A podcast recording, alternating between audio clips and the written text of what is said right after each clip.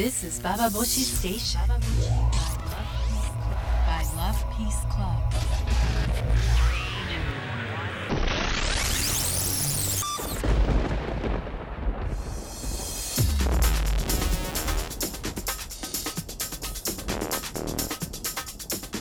インターネットラジオババボシ北原みのりです。えー、多分知っている方も多いと思いますけれども、今日本のエロゲーが、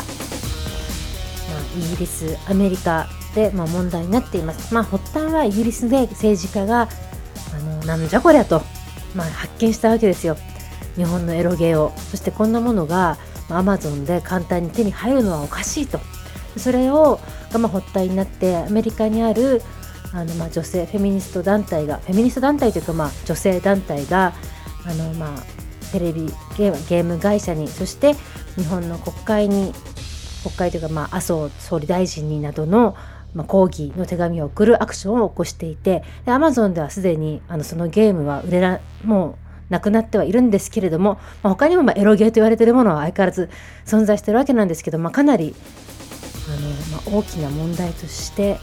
取り上げられているようです、えー皆さんはこのエロゲー問題どんな風に、えー見ていますか？今日はエロゲーそのことについて話していきたいと思います。インターネットラジオババボシ今日も最後まで聞いてください。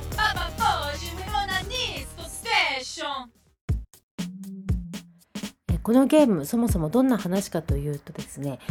あのまあある女の子がおります。で彼女は中学生か高校生っていう設定だと思うんですけどもで彼女があの、まあ、電車の中で痴漢をしている男を見つけると。そこで、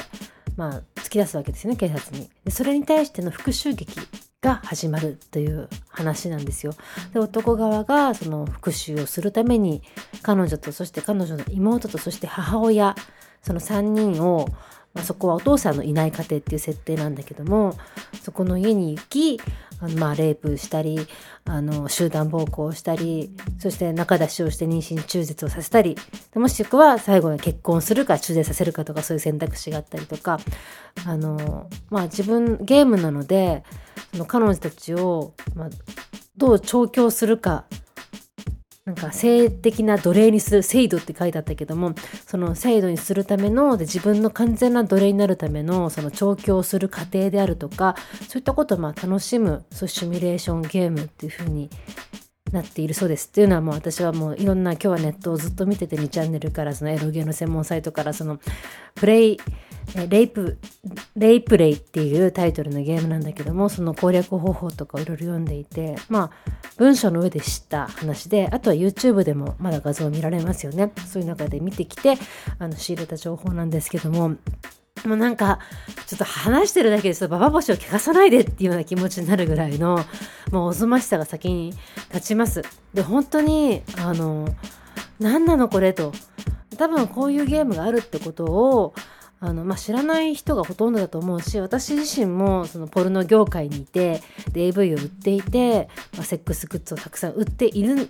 中でも、まあ、エロゲーの存在っていうのはあのきりとやったことがなかったし知らない世界でした。だからまあ本当にびっくりをしてるしそのエロゲーの中でも今回問題になってるのは鬼畜系と言われてるものであのやってる本人ももちろん作ってる本人もその鬼畜であるってことは重々自覚した上で俺たちこんな鬼畜ででこんな鬼畜ゲームあの作ってるやつの頭見てみてみたいなそういうノリで割と軽くあの鬼畜ゲームまあ鬼畜ゲームとしてあのまあだから犯罪行為であることはとても重々承知の上でファンタジーとして楽しんでるっていうような状況があるわけですよ。いやほんとねあのどうですか皆さん。でもう私はねちょっとやっぱりあの体中がに穴を開けられてるような、まあ、そういう怖い気持ちをするのと同時にやっぱりその問題がその痴漢から始まるっていうことで痴漢ってことの女の日常の感覚からしたらもうありえなさっていうところがあの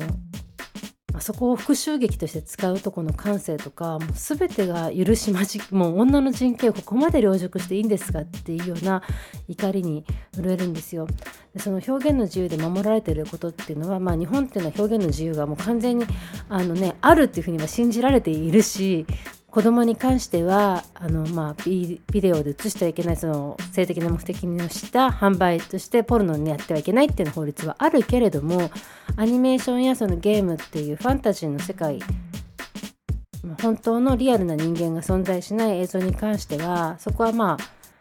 ああの、まあ、表現の自由ってとこで、まあ、守られてきてるわけですけれどもやっぱりこれあのどう考えても変じゃないですかっていう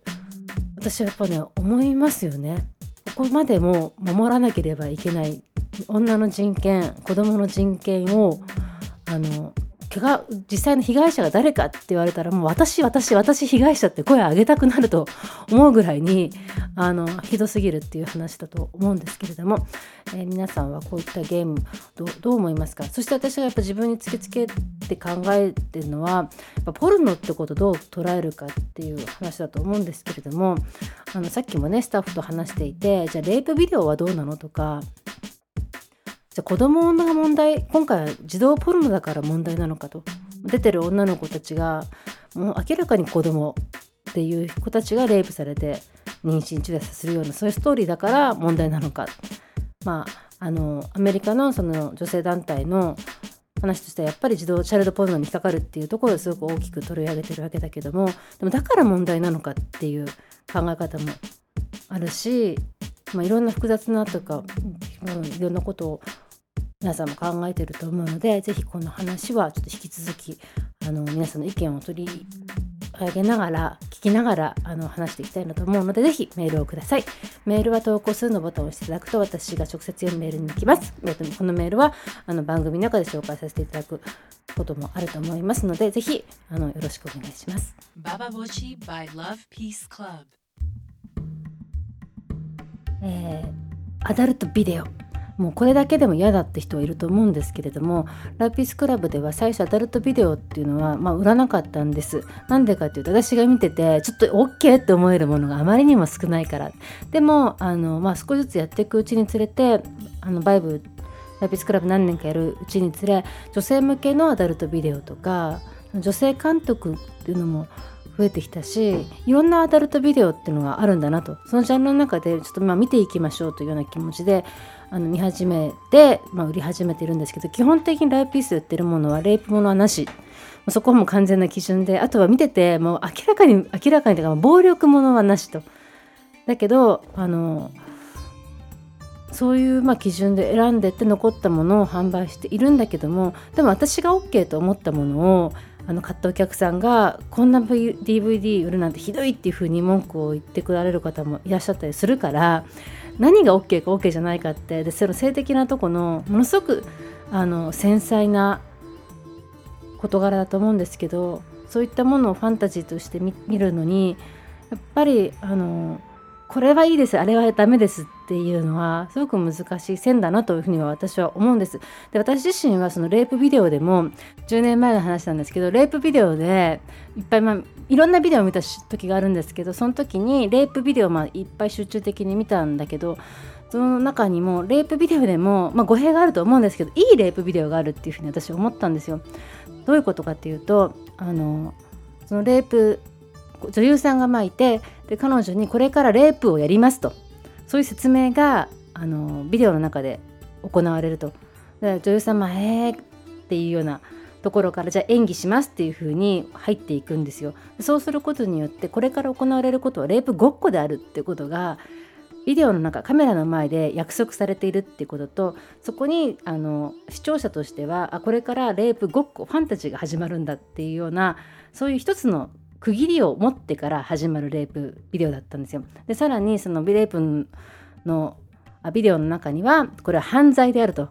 レイプは犯罪ですってことはもう繰り返し繰り返しあの、まあ、説明されるわけね。でさらにあの終わった後にそのレイプごっこが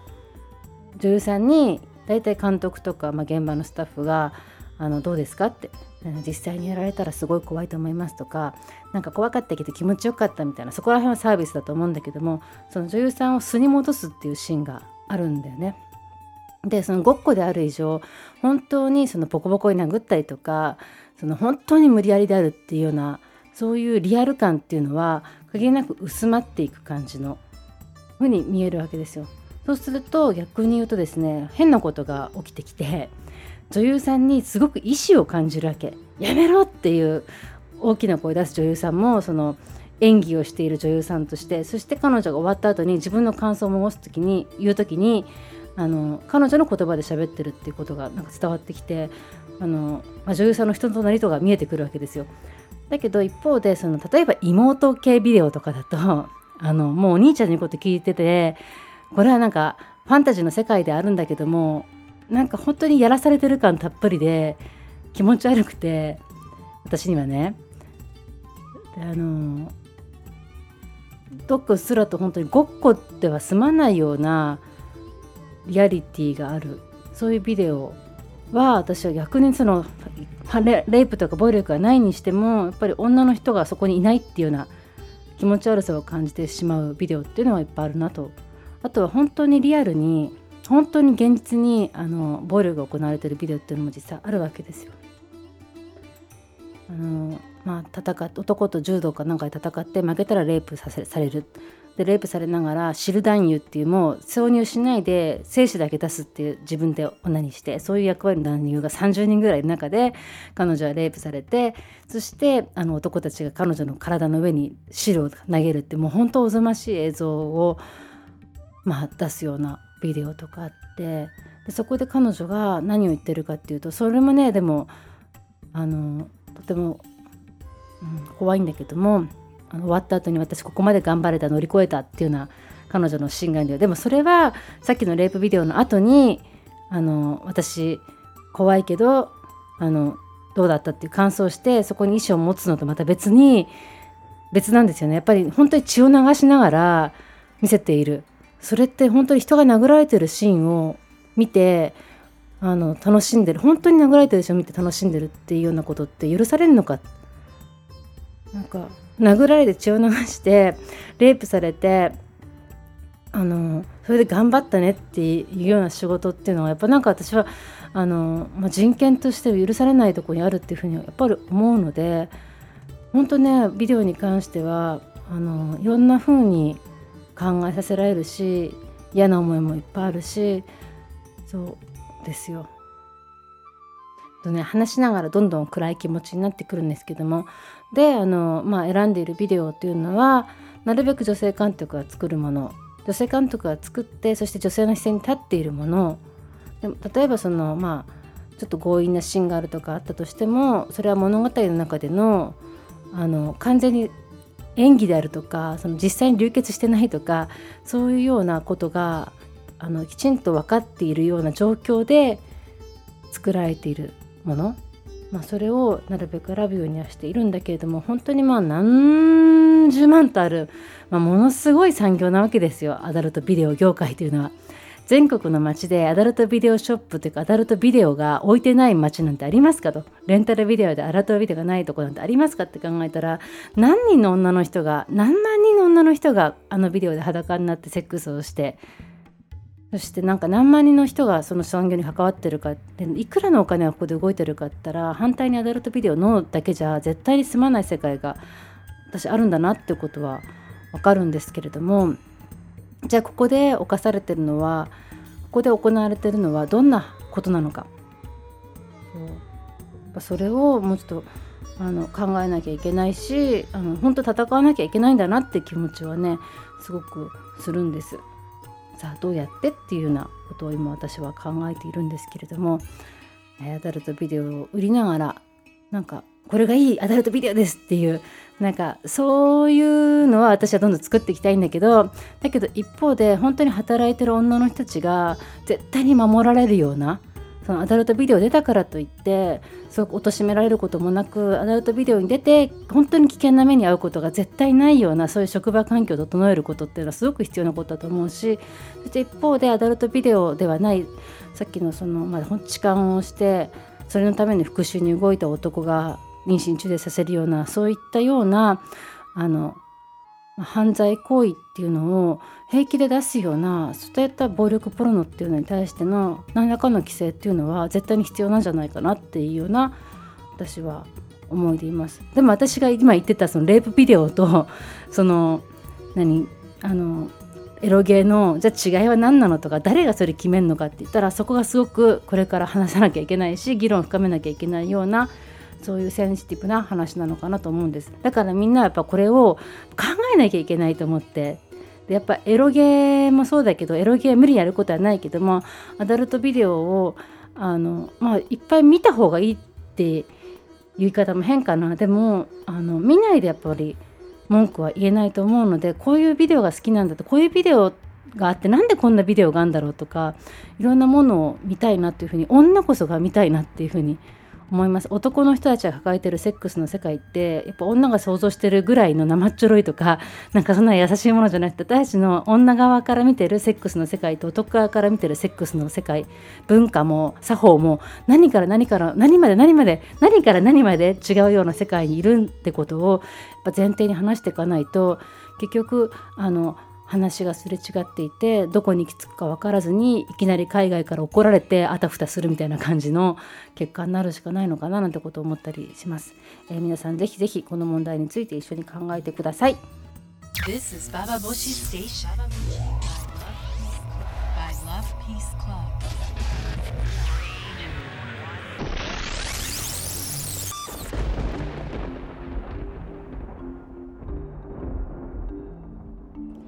インターネットラジオバーボッシ今日も最後まで聞いてくださってありがとうございました私自身は本当になんかもう怒りに燃えてなんななのよこれっていう気持ちでいるしでも一方であのこの問題に関してはいろんな人と今まで話をしてきたけどもあの例えば本当にどんなビデオであっても表現の自由で守られるべきだっていう人も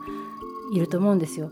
だけど例えばじゃあオーストラリアみたいにあの私オーストラリアの法律は割とあの私のいいなって思うものに近いなと思うんですけども例えばオーストラリアってビッチとかさファックとかいう言葉ってアメリカだとピーって入るけどもそういう言葉に関してはピーとか、まあ、最近入れなくなってきてるっていうんですよでも例えばじゃあ暴力シーンに対してのその規制の厳しさっていうのはかなりまああるんだよね。でオーストラリアのそういうまあいろんな検閲システムとかその何をいけないとするかとかそういうようなあの基準ってあるんですよ。はっきり言ってその日本ほど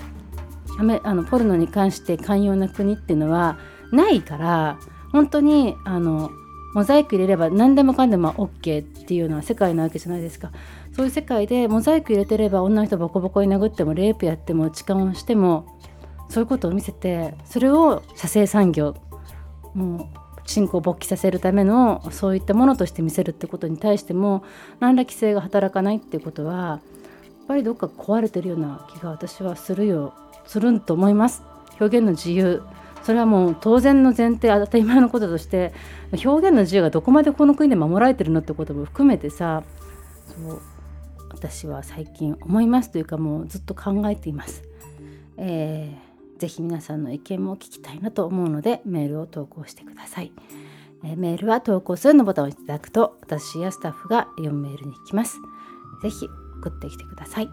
え皆さんの意見を聞きたいと思います。ということで、えー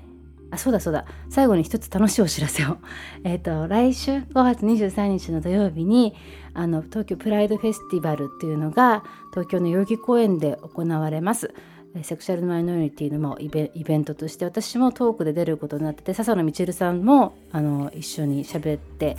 あの竹内幸子さん漫画家の竹内幸子さんと3人でステージ上で喋ったりあとライピースクラブも、まあ、屋台を出しますのでぜひ皆さん遊びに来てください。ということでインターネットラジオババボシ今日も最後まで聞いてくださってありがとうございました北原みのりでした。By Love Peace Club.